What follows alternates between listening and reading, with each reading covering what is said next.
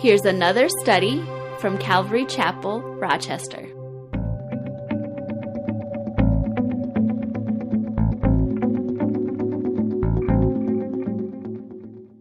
Daniel chapter 5, really to, to get into Daniel chapter 5, we kind of got to kind of take a, a look back into Daniel chapter 4. And uh, the events in chapter 4, as you recall a couple weeks ago, um, Nebuchadnezzar had received this dream, and uh, it was a dream of this great big tree, and uh, it got cut down. And uh, it, there was a stump left in the field, and, and it, it really bothered him, this dream. And so he was looking for an interpretation. None of the uh, wise men of Babylon could, could give him the, the interpretation. Uh, so he turned to Daniel. And Daniel provided the interpretation. And The interpretation was that that tree itself was Nebuchadnezzar.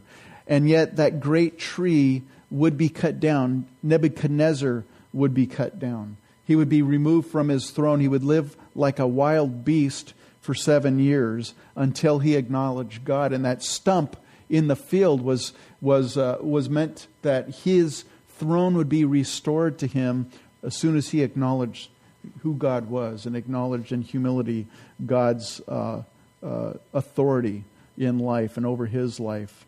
And uh, so, anyways, that was the dream, and that was the interpretation.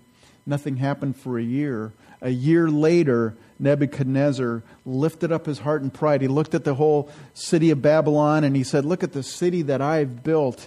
And at that very moment, as the words were leaving his mouth, a voice from heaven said, Okay, it's done. And at that point, God reduced Nebuchadnezzar to a beast, and he lived that way for seven years. He was struck by a psychological condition where a person thinks he's an animal and acts like an animal. Apparently, there have been actual, actual cases of that in, since this thing that happened with Nebuchadnezzar. Well, at the end of seven years, Nebuchadnezzar, the Bible says, came to his senses, and in humility, he acknowledged God. And when he did that, his kingdom was restored to Nebuchadnezzar. In chapter 4 is, a, is Nebuchadnezzar basically giving his testimony. It's an edict that he's, or not an edict, but it's a declaration of how God did this in his life. And uh, from all that we can tell, from that point on, Nebuchadnezzar was a changed man. And uh, he worshiped and acknowledged the God of Israel. And it seemed that Nebuchadnezzar, from that point on, had learned his lesson.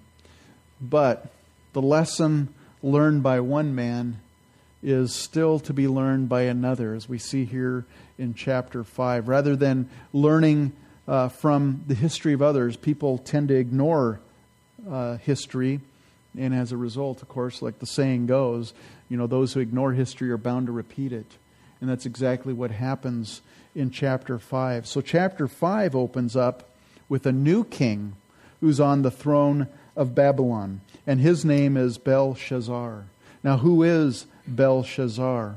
Well, Nebuchadnezzar, back in chapter 4, he died in 562 BC.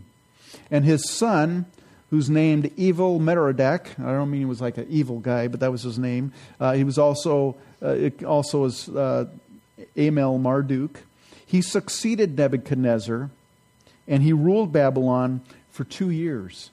And then he was assassinated by a guy by the name of uh, Neriglissar and he happened to be Nebuchadnezzar's son-in-law. I wish they had normal names like Nick and Larry and you know Bob and stuff. Always tough. Uh, well, anyways, Neriglissar reigned for four years, and then he died, and he was replaced by his young son, who was just very young at that age, uh, Laborosoarchod. We'll just call him Larry. Um, Larry. Uh, it's also Labashi Marduk. Labashi Marduk, or Larry as we'll call him, he reigned for nine months and he was beaten to death by a group of conspirators who placed Nabonidus on the throne. And Nabonidus reigned on the throne from 556 to 539 BC. Three years into his reign, Nabonidus left the city of Babylon and he appointed his son Belshazzar to be a co regent, kind of like a co king with him. And so Belshazzar was in control of the army and the government of Babylon. Now, the Bible skeptics, They looked at Daniel chapter, you know, Daniel basically in chapter 5, and they go, well, aha, this book, Daniel, is not a historical, authentic book because there's no records of a guy by the name of Belshazzar. And so for many years, they basically said that Daniel couldn't have been an accurate book. Well, that was until 1853, a little while ago now. But in 1853, uh, some archaeologists dug up something called the Nabonidus cylinder. And on this cylinder are words that Nabonidus himself inscribed. And it's discovered on that cylinder that he mentions Belshazzar, his firstborn and favorite son. So archaeology proved the Bible right.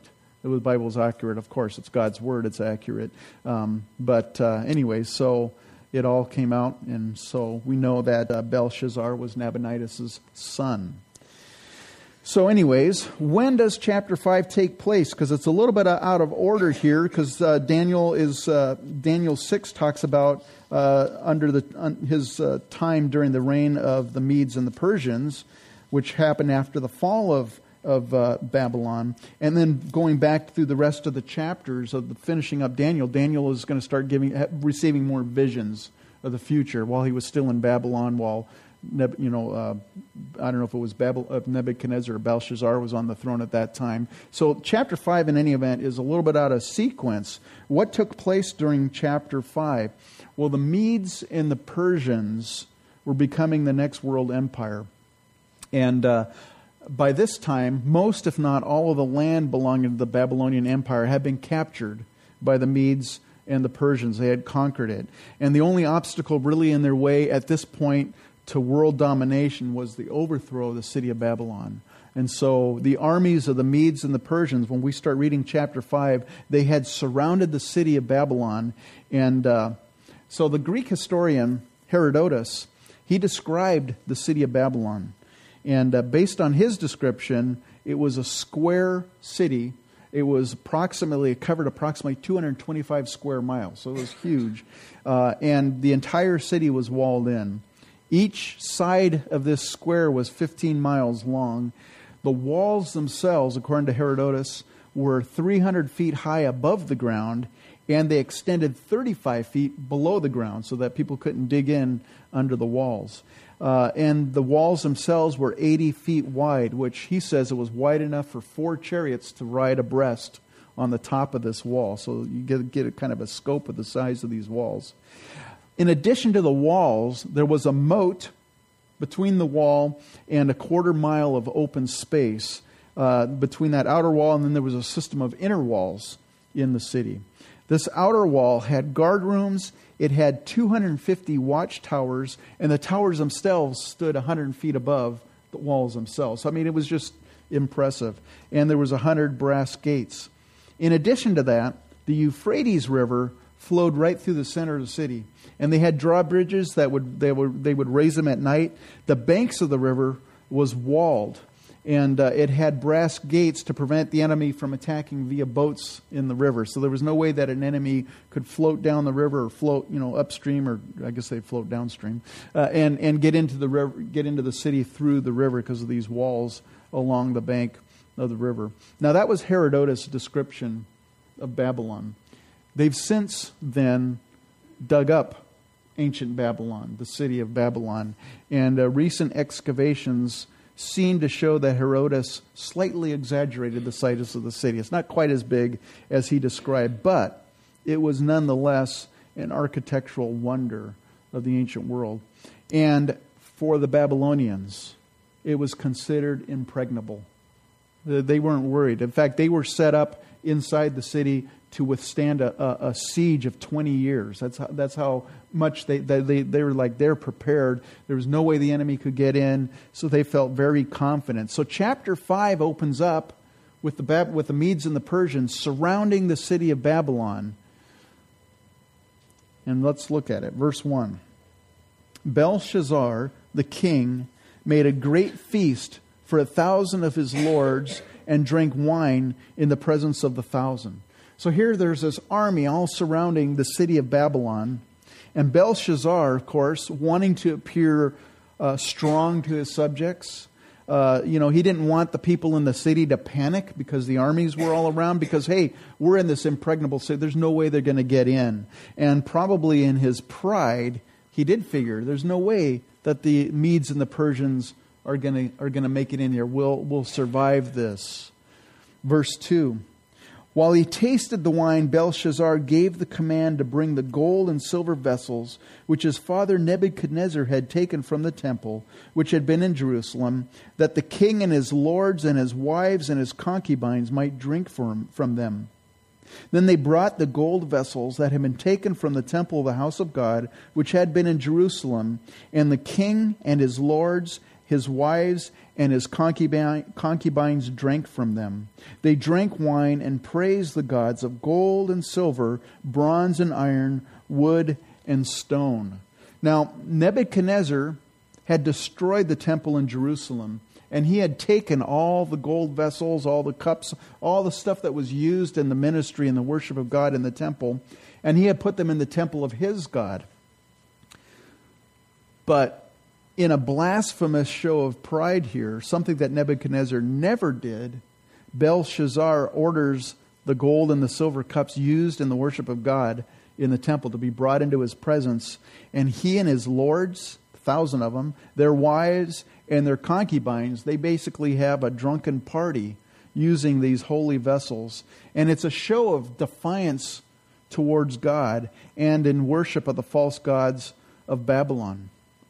Now, I don't know if you ever heard that phrase, the writing is on the wall. You know, that's a phrase we, we kind of use nowadays. I think it probably comes from this. Look at verse 5.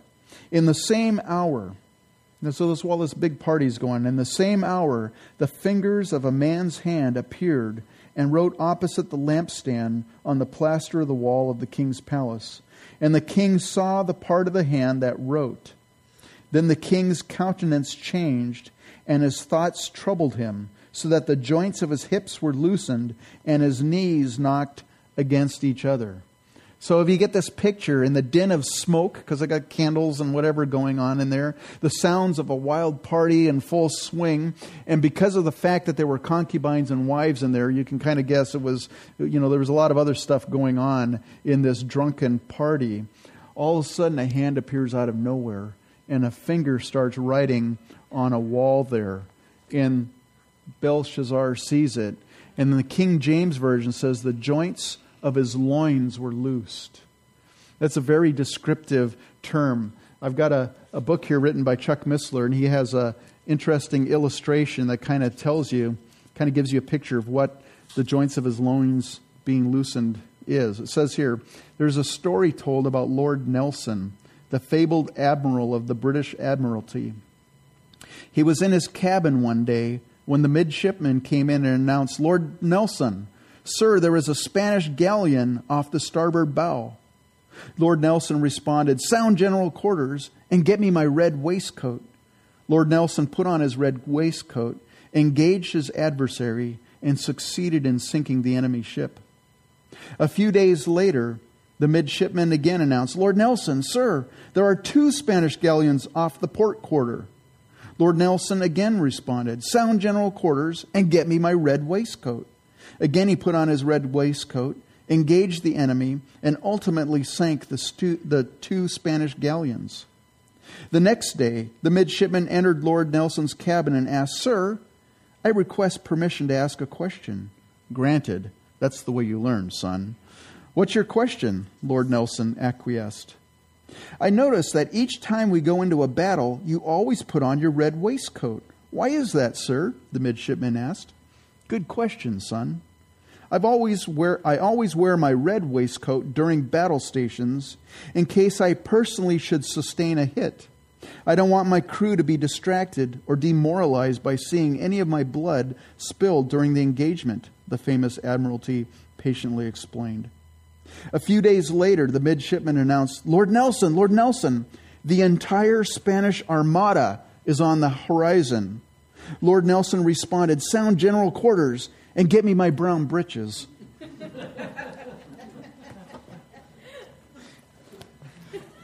Gives you a little bit of illustration, a little bit understanding of what the joints of his loins were loosened. It, it just it shook him to the core, literally. You know what's interesting about that? Isaiah the prophet, 150, year, 150 years earlier, prophesied that that would exact that exact thing would take place. Listen to this. Isaiah 45 verse 1. Thus says the Lord to his anointed to Cyrus, whose right hand I have holden, to subdue nations before him, and I will loose the loins of kings, to open before him the two leaved gates, and the gate shall not be shut. Isaiah prophesied that uh, his loins would be loosened, and that's exactly what happened here. Verse 7 The king cried aloud to bring in the astrologers, the Chaldeans, and the soothsayers. The king spoke, saying to the wise men of Babylon, Whoever reads this writing and tells me its interpretation shall be clothed with purple and have a, have a chain of gold around his neck, and he shall be the third ruler in the kingdom. Does that sound familiar to you?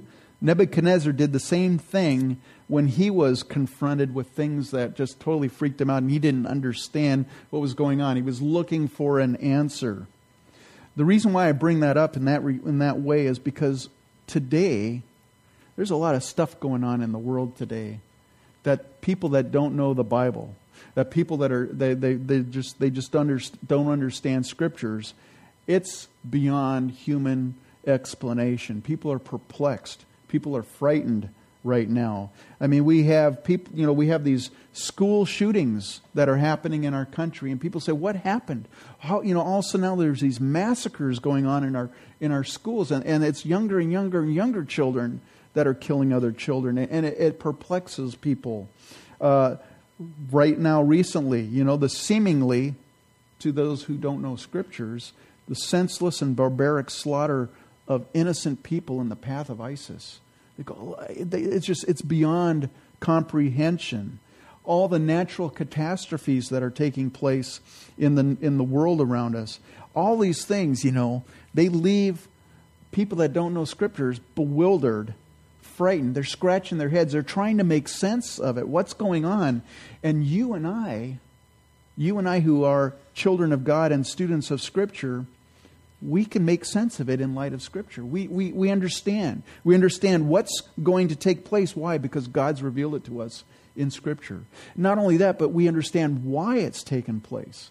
God tells us why these things are taking place. So, so you know, you and I are in a position now as believers. The world is starting to look at all the things, and it, it's, you know, you look at how many movies have come out in the last 10 years or so about ap- ap- apocalyptic events. You know, there's a lot of movies out there. People are people are starting to, you know, they're they're waking up and going, "Wow, this things are happening." You and I have the answers.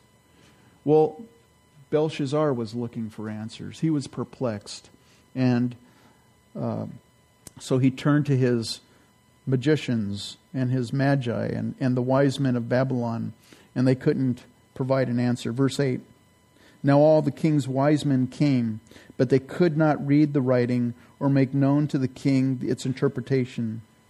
Then King Belshazzar was greatly troubled. His countenance was changed, and his lords were astonished. So, you know, that pretty much ruined the party uh, at that point, you know. Uh, at this point, the king and all his lords are just like, okay, I think the party's over, basically.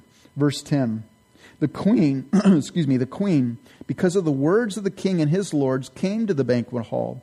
The queen spoke, saying, O king, live forever. Do not let your thoughts trouble you, nor let your countenance change.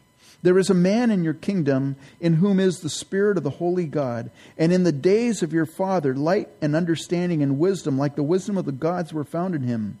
And King Nebuchadnezzar, your father, your father the king, made him the chief of the magicians, astrologers, Chaldeans, and soothsayers inasmuch as an excellent spirit, knowledge and understanding, interpreting dreams, solving riddles, and explaining enigmas were found in this Daniel, whom the king named Belteshazzar. Now let Daniel be called, and he will give the interpretation. So this queen, she heard the news. Obviously, it probably went you know, like wildfire throughout the city of Babylon. What was taking place in that hall, and uh, she starts speaking to Belshazzar about this guy named Daniel, Belteshazzar. Now, who was the queen? It wasn't I don't think it was Belshazzar's wife because it says that the wives and the concubines were in there partying it up. This could have possibly been Nabonidus' wife, his mother, or it could have even possibly been Nebuchadnezzar's wife, who was maybe possibly still alive at this time. Anyways, whoever this person was, this queen was, she remembered Daniel and she goes to Belshazzar and she starts reminding him or telling him about Daniel. Verse 13 Then Daniel was brought in before the king. The king spoke and said to Daniel, Are you that Daniel who is one of the captains from Judah, whom my father the king brought from Judah? I have heard of you, that the Spirit of God is in you that light and understanding and excellent wisdom are found in you. Now the wise men, the astrologers, have been brought in before me that they should read this writing and make known to me its interpretation, but they could not give the interpretation of the king. And I have heard of you that you can give interpretations and explain enigmas. Now, if you can read the writing and make known to me its interpretation, you shall be clothed with purple and have a chain of gold around your neck, and shall be the third ruler in the kingdom. Now, Belshazzar had probably heard of Daniel, but he had ignored Daniel. In fact, Daniel had probably been ignored in Babylon since the death of Nebuchadnezzar. Nebuchadnezzar and Daniel had become friends, and it, probably about 20 years had elapsed since Nebuchadnezzar had died by the time this takes place, this story. And so Daniel, you remember, he was brought into into uh, Babylon as a young man. Um, we don't know his exact age, but possibly around 18 years old or so, or even younger.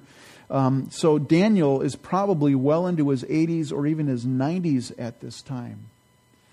And for 20 years, he's been kind of off the scene. Nobody's been consulting in him. Nobody's been like, you know, Daniel, can you share something from the Lord with me? And yet, for all this time, Daniel is still faithful to God. He still has a godly reputation. And the cool thing is, even at 80 plus or 90 plus, he's still available to be used by God. Now, the reason why Belshazzar offered to make Daniel the third ruler over Babylon, well, it makes sense if we know that Nabonidus was the king and Belshazzar was his co regent or co king. Uh, so, you know, Nabonidus would have been first, ruler. Belshazzar would have been second. So he's basically saying, You're the next guy right underneath me. I'm going to give you as much as I can if you can interpret this dream, or excuse me, this the writing on this wall. Verse 17. Then Daniel answered and said before the king, Let your gifts be for yourself, and give your rewards to another. Yet I will read the writing for the, to the king and make known to him the interpretation. You know, I don't know if you were in the presence of a king who says, I'm going to make you the third ruler in, the, in this, of this whole nation. I'm going to give you nice clothes. I'm going to give you all this money. You're going to get all this power, all this influence. Uh, Daniel, he wasn't flattered by this young upstart king. Um, not like Balaam. Remember Balaam? Balaam was a prophet who sought after power and sought after riches. That motivated him. But Daniel, he's not moved by this. He basically says to him, Keep your money. I'm still going to interpret the dream, but I don't need any of your wealth. Not to mention, Daniel probably at this point already knows what the handwriting on the wall says. And so it's like, yeah, it's, it's not worth it, you know. Um, you think about that. The world offers you and I the promise of riches, offers you and I the promise of, of power and materialistic luxury. And like Daniel, you and I need to see past what the world offers you and I and realize, man, that's temporary. It's fleeting. Uh, uh, keep your rewards. Keep, keep the things that you, that you value, world. I'm seeking after God. Verse 18. O king, now this is Daniel speaking. O king, the Most High God gave Nebuchadnezzar your father a kingdom and majesty glory, and honor.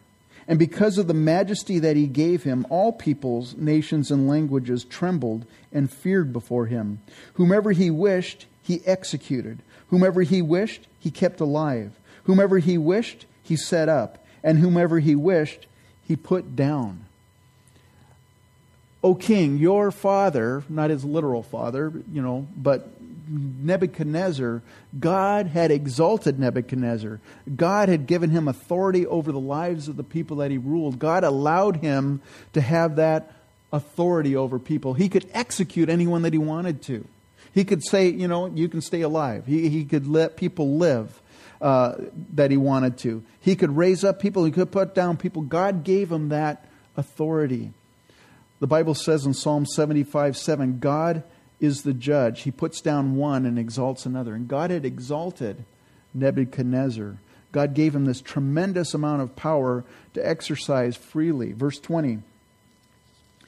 But when his heart was lifted up and his spirit was hardened in pride, he was deposed from his throne, from his kingly throne, and they took his glory from him. Then he was driven from the sons of men. His heart was made like the beasts and his dwelling was with the wild donkeys. They fed him with grass like oxen, and his body was wet with the dew of heaven, till he knew that the Most High God rules in the kingdom of men and appoints it over to whomever he chooses. God had given Nebuchadnezzar, man, all this influence, all this power, and yet Nebuchadnezzar sinned against God, and his heart was hardened by pride, and so God removed the throne from Nebuchadnezzar and humbled him until Nebuchadnezzar acknowledged the Lord God of Israel. And then God restored and transformed the king. Now, notice the boldness in Daniel here. He doesn't shrink back in the presence of this earthly king. He talks about Nebuchadnezzar's sin, he talks about God's judgment of sin, and he talks about God's restoration of Nebuchadnezzar once he acknowledged the Lord. That should be your and my message to a dying world around us, right? We need to mention man is sinful and that there's a price to pay for sin. God will judge sinful man. But the good news, of course, the gospel, the good news of Jesus Christ is that God's provided a way for mankind to be restored once they humble themselves and acknowledge Him in their lives. That's a message that we have. That's a message that Daniel gave to Belshazzar. Verse 22 but you, his son, Belshazzar, have not humbled your heart, although you knew all this. Now, Belshazzar, like I said earlier, he was not Nebuchadnezzar's physical son. He's probably in the ancestral sense. Uh, he, he, it's possible some people think he might have been his grandson, that, that Nebuchadnezzar might have been his grandfather. We don't really know exactly. But basically, Daniel doesn't mince words all at this. He says, Belshazzar, you knew this. It's, it was, it's history. And remember in chapter 4, Nebuchadnezzar had wrote this decree and he had passed it out throughout his whole kingdom. So everyone had heard Nebuchadnezzar's testimony, but they had ignored, or at least Belshazzar at least, had ignored it. Verse 23 And you have lifted up yourself against the Lord of heaven. They have brought the vessels of his house before you, and you and your lords, your wives, and your concubines have drunk from, the, from them, and you have praised the gods of silver and gold, bronze and iron, wood and stone, which do not see or hear or know. And the God who holds your breath in his hand and owns all your ways, you've not glorified. Man, Daniel just basically lays it out for Belshazzar. You know, you've lifted up yourself against the Lord of heaven. You've dishonored God by drinking from the vessels of his house in licentiousness and in drunkenness, and you've worshiped idols. And the bottom line is, you've not glorified God. And God's the one who holds your breath in his hands and owns all your ways. I, I love that phrase. I mean, it's so, it's so uh, when you read it, it, it really brings it home. And God holds our breath in his hands. Each breath that you and I take, man, it's a gift from God. He holds our lives in our hands. He owns all our ways. You know, you and I, we can con- attempt to control our future, but ultimately, God's in control. Uh, last night, I was watching a, a, movie and it got over, and, and I wasn't quite ready to go to bed yet, so I was like, channel, you know, ever do the channel surfing, trying to see if there's something worth watching? Sometimes late at night there's some good movies on PBS. Well, there wasn't. Um, but there was this thing on Joan Rivers, and I'm not a real big Joan Rivers fan at all, but it was, I just, for a moment or two, I was just listening to it. And uh, she was talking about all those great comedians, or comedians and comedians and uh, of the past. And uh, she was talking about George Burns. You know who George Burns was? The guy that smoked the cigar and always, you know, little guy with glasses. Um, he was performing as a comedian into his 90s. The guy was an old dude. And he was still funny. That's what Joan Rivers saying. He was still funny as an old guy in his 90s. And then, I don't know if you remember Phyllis Diller. She lived into her, I guess, into her 90s too. And she was still going out there doing stuff. And Joan Rivers made this comment. She goes, I'm going to outlive them all. And uh, who knows when that was recorded, but we know she didn't outlive them all. She died in her 80s, just recently, in fact. You know, we can con- try to control our lives, but ultimately, God owns us. Our breath is in His hands. And so during that time that our breath is in His hands, during that time that God's given you and I the gift of life, what are we to do?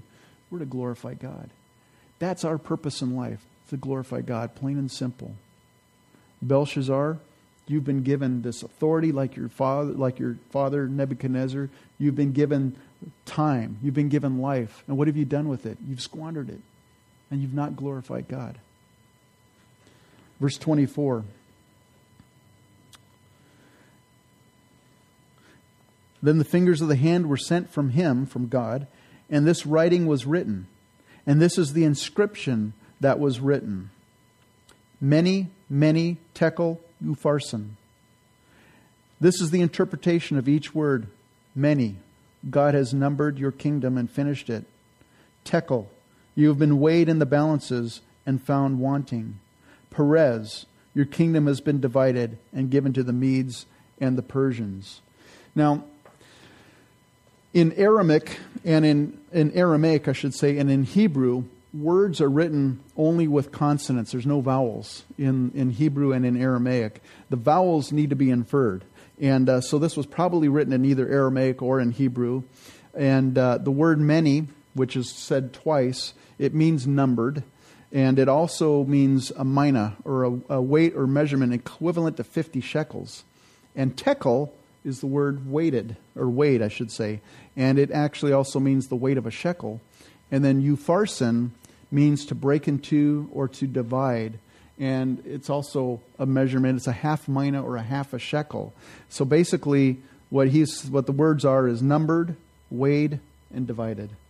And uh, this is from Chuck Missler. I'm not this smart, but you is an Aramaic conjunction, and pharsin is the plural form of the word peres, which is broken or divided. And Chuck points this out you know, I, I, said that it's always it's all consonants, and you have to infer the vowels.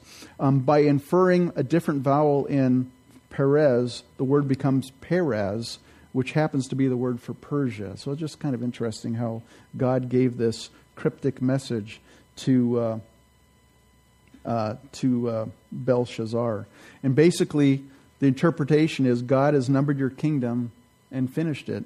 Your number's up, basically. You've been weighed in the balance and found wanting, your kingdom is going to be divided between the Medes and the Persians. You know, and maybe you know this, but the Muslims, we've got people say, well, Muslim's a peaceful religion, and yet they're killing everybody. You try to leave Islam, you can be executed for it. Um, but people go, why are they killing all these people? And they're, and, and they're doing all these things these jihads and all these things. Well, what they're doing is they believe that that's how they're going to get into paradise by doing all these things for Allah. Uh, a Muslim cleric once said, You know, we do good deeds to hopefully outweigh our bad deeds on Judgment Day. Because Muslims believe in sin, they believe in the day of judgment, they believe in hell. And so, what they're, they're doing these things, thinking that it's good things for Allah, and that on Judgment Day, whatever sins that they've committed, because they acknowledge that they sin, whatever sins that they committed, hopefully these other things on the scale is going to balance out and Allah will let them into paradise. That's what the Muslims believe. You know, your and my life, apart from Christ, if we were put on the same scale and measured against God's standard of holiness, all of us, what we'd be wanting, right? We are wanting without Christ. Interesting here. Back in John chapter 8, Jesus is of course, being confronted by people. They're trying to trap him. And in John chapter 8, it says, Now early in the morning, he came again to the temple. And the people came to him, and he sat down and taught them. Then the scribes and the Pharisees brought to him a woman caught in adultery. And when they had set her in the midst, they said to him, Teacher, this woman was caught in adultery in the very act.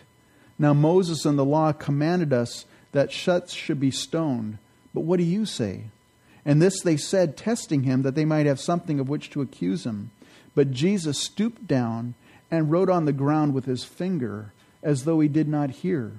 So when they continued asking him, he raised him up he raised himself up and said to them, He who is without sin among you, let him throw uh, let him throw a stone at her first.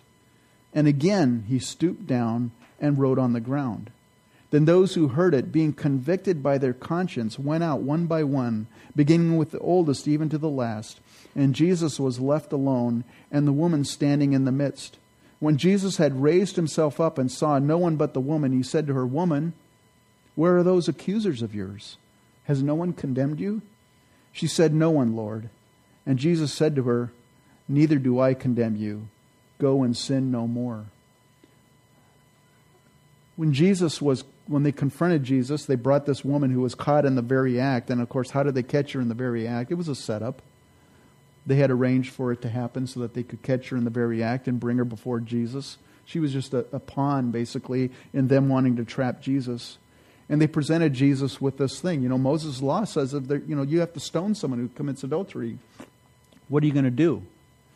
And what did Jesus do? He stooped down and he started writing with his finger in the dirt. You ever wondered what he was writing? Now, some suggest that he was writing the list of sins that each of these men were guilty of lying, adultery, murder, hate. And as each one, you know, as these guys were looking at it, they, were starting to get more and more convicted. Interesting. That was the finger of God writing down man's sins. And here in Daniel, the finger of God is writing down Belshazzar's sins. You know, for each one of us, there's a finger pointing at each one of us about our sins, right? Writing down our sins. But listen to what it says in Colossians 2. And you, being dead in your trespasses and the uncircumcision of your flesh, he has made alive together with them, having forgiven you all trespasses, having wiped out the handwriting of requirements that was against us, which was contrary to us. And he has taken it out of the way, having nailed it to the cross. That writing our sins, the things that you and I have committed, man, it's been nailed to the cross by Jesus Christ. And that same hand that wrote down each man's sins there, man, that same hand was nailed on the cross for you and I.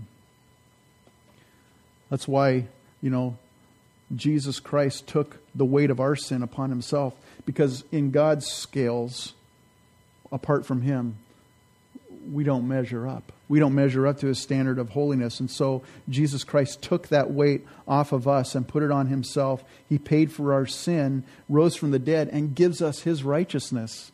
And so now when we stand on the scale, there's God's holiness and there's Christ's righteousness. And we're justified because of what Christ has done, because of Jesus. Verse 29 Then Belshazzar gave the command and they clothed Daniel with purple and put a chain of gold around his neck and made a proclamation concerning him that he should be the third ruler in the kingdom. Now, wouldn't that be exciting?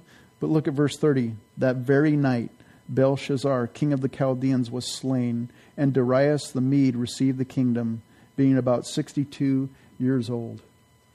So, this whole this night, the Babylonians, you know, they're partying, they're getting drunk, there's all this noise, there's all this festivities going on. No one was realizing it that the level of the Euphrates River was slowly going down. Why? Because the Medes and the Persians, they had gone upstream of the city of Babylon and they diverted the river. And as the night's wearing, you know, it's dark, you can't see what's going on. The water's going lower and lower and lower. And what happened was the invading armies of the Medes and the Persians, they walked through waist deep water.